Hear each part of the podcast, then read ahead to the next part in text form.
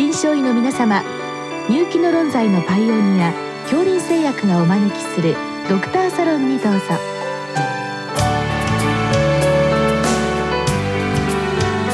今日はお客様に鶴見大学歯学部病理学講座教授斉藤一郎さんをお招きしております。サロンドクターは青い会柏田中病院糖尿病センター長山内俊和さんです。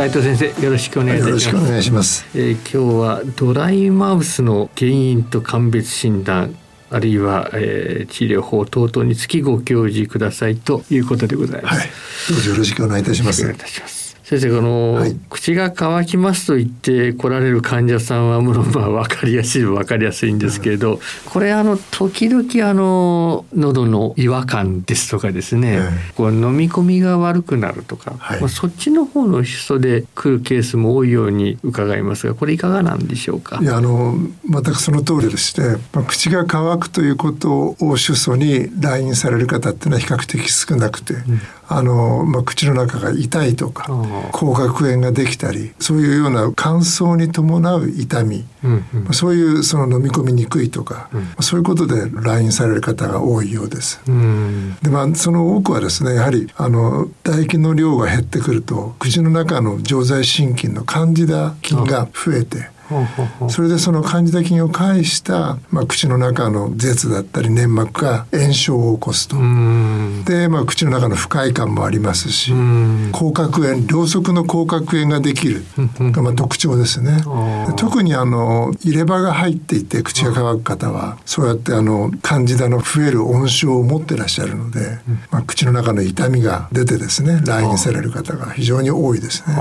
まあ、これあの原因と言いましても様々なんでしょうが主だった原因から少し聞かせていただきたいのですが、はい、あのドライマウスの原因非常に複合的で、うん、まあ、一つの原因で、まあ、成立する病態というよりは様々な原因が同時に起こって生じる、まあ、病態というふうに考えているんですけどもまずあの薬剤の副作用。今あの非常にあの日本は服薬大国って言われていて、まあ、欧米に比べて40倍薬の服用量が多いと、うん、特に高齢者の数多いその服薬量っていうのが問題になっていて、まあ、減薬をすると保険の点数がつくような時代になって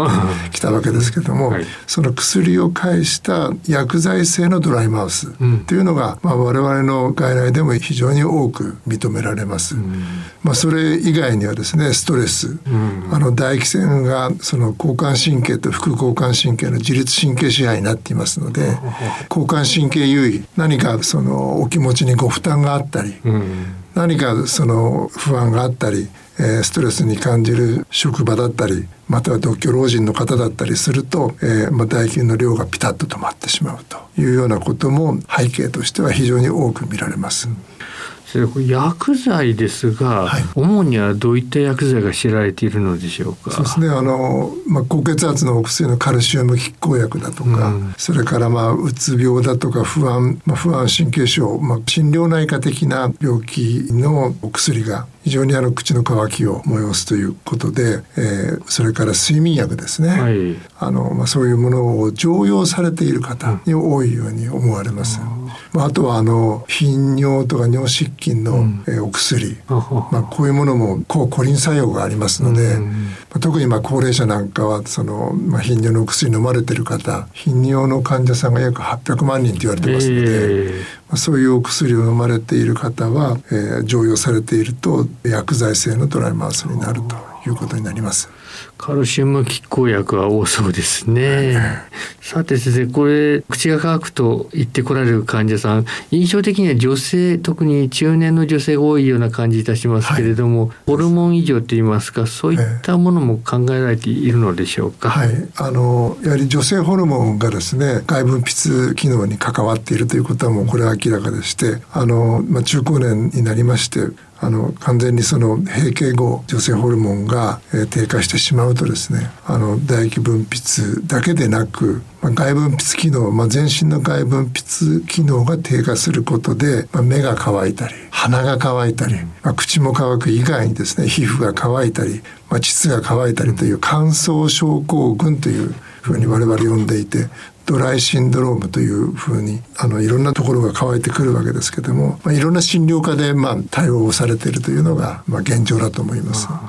まあ、かえって分かりにくくなってしまっている可能性もあるわけですね。そうですね。あとでこれ乾く口乾くというともうすぐ出てくるのがシェーグレン症候群ですが、はい、我々そんなに意外に、えー、あのお目にかかることはないようですが、うん、先生ですと多いわけでしょうね。そうですね。あのやはり想定ではまあ50万人いると今厚労省が把握しているシェーグレン症候群の患者様が、えー、7万5千人ですから、うん、まあ42万5千人は、うんまだ診断がつかずに、え苦しんでいらっしゃる方がいると。で、まあ、一昨年からまあ難病指定になりましたので、まあ、あのまだその診断されていないまあ、シェーグレンの方をなんとかまあ我々、まあ、歯科医師も含めてですね、えー、そういう患者さんを診断をすると今あの自己負担分がなくなりますし、そういう、まあ、300いくつある難病の中の一つに入りましたので、まあ、そういう意味で今積極的に今診断をするんですが大体あの我々のドライマウス外来をやっているんですけども我々の経験では、まああのまあ、乾燥症状を持った患者様の約1割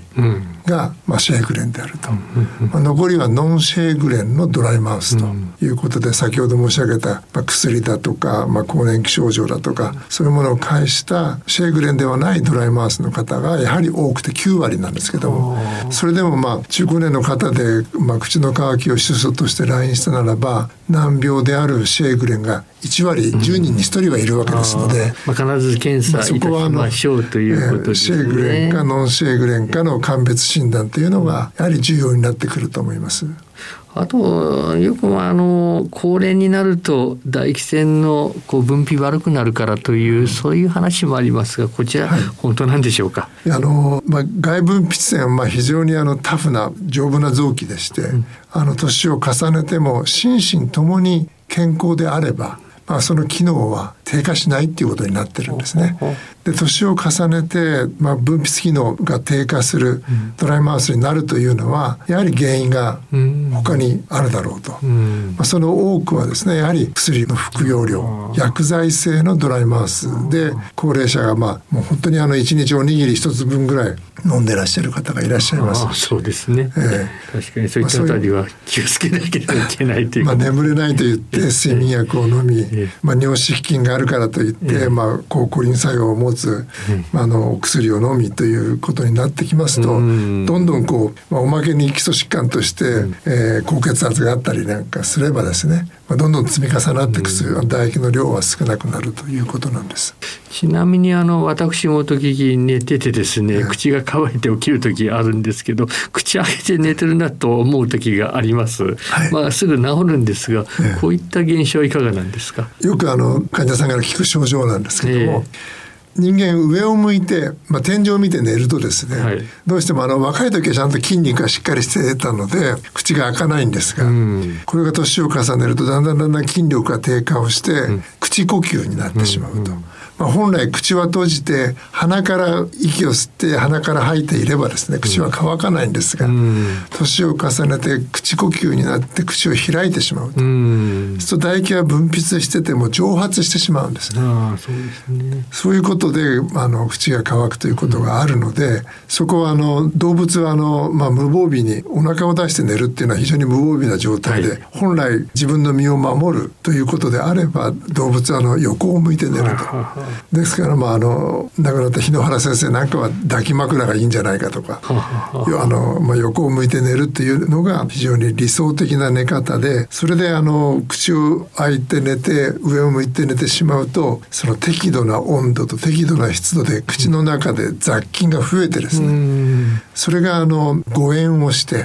肺炎になると。誤嚥性肺炎のリスクが高まるということで、まあ、あの夜中に口が乾くというのもこれ侮れないと、うんうん、特に年を重ねた場合にはですね、うんそれがその肺炎のリスクにもなるということで口腔ケアも重要ですしその、まあ、寝方まで考えなきゃならないということになるわけなんですけども。最後にこれ食習慣はいかがなんでしょうか。えあのもうご指摘のようにとても大事なことでしてま、最近の食習慣これ柔らかいから美味しいわねと言って、あの召し上がる方が多いんですが柔らかいものばかり食べていますと筋力がだんだん慣れてまいります、唾液腺は筋肉に裏打ちをされてるんですね、はい、ですのでその筋力が低下して慣れてきますと分泌機能が落ちてきます、うん、まあ、そういうものを介した筋力の低下を介したドライマウスということもあの特にあの高齢者には多く見られることですね。ですから、まあ、それを改善するためには、まあ、いろんな方とお話をしたり歌を歌ったり、噛み応えのあるお食事をすると。噛み応えのあるものを召し上がれないのであれば、歯科医院に行ってですね、うん、きちっとやっぱし歯を直してきちっとした入れ歯を入れてもらう。今あの歯科では8020運動。80歳になっても20本の歯を維持しましょうということで今あの残存歯がどんどんどんどん増えてきてると、はい、しっかり噛める状態であればそこそこその噛み応えのあるものでも召し上がることができて結果として筋力が鍛えられるとそうすると、まあ、筋力が鍛えられると唾液腺が筋肉に裏打ちされてますので分泌機能も高まると。ですからあのガム食べると唾液出ますよね。まあ、そういうことだと思うんですけども。まあよく喋るということも大事大事なことだと思います。まあ今までのであの大体こう対処の仕方等々も出てきたと思いますけど、まあ最後ですね一つだけですけれども、まああの実際に治療薬として使われているものとして具体的にはどういったものが考えられるのでしょうか？はいあの口腔乾燥症病名でですね保険適用になっているのはあの白虎化人参糖とか五苓散とかっていうのが口腔乾燥症に適用があるということであの、まあ、そういう漢方もうこれもあのちょっと長く服用していただいて効果を見なきゃならないんですがこれはあのシェーグレンでもノンシェーグレンでも処方が可能です。またシェーグレンであればムスカリン受容体のアゴニストでサラジェンとかサリグレンとかっていうそのピロカルピンの薬がありますしこれはまあ非常にあの分泌機能を促進しますのであまりにそのひどい重度なシェーグレの方にはですねこういうものを処方するっていうこともありますし、まあ、いろんなあのそれ以外にはですね口の中の乾燥をあの、まあ、改善するようなジェルみたいなものもありますし、またあの乾燥してくると先ほど申し上げたどうしてもカンジダ菌が増えてくるんですね、これがあの症状を悪化させるということもありますのでそのカンジダ菌を抑えるようなお薬やまたは乳酸菌だとか、まあ、そういうものも今たくさんあのいろいろな対処法が出てまいりました。どうも先生今日はありがとうございました。失礼いたしました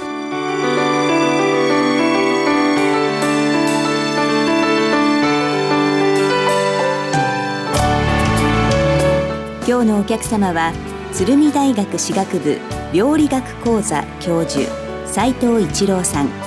サロンドクターは青い会柏田中病院糖尿病センター長山内俊和さんでした。それではこれで恐林製薬がお招きしましたドクターサロンを終わります。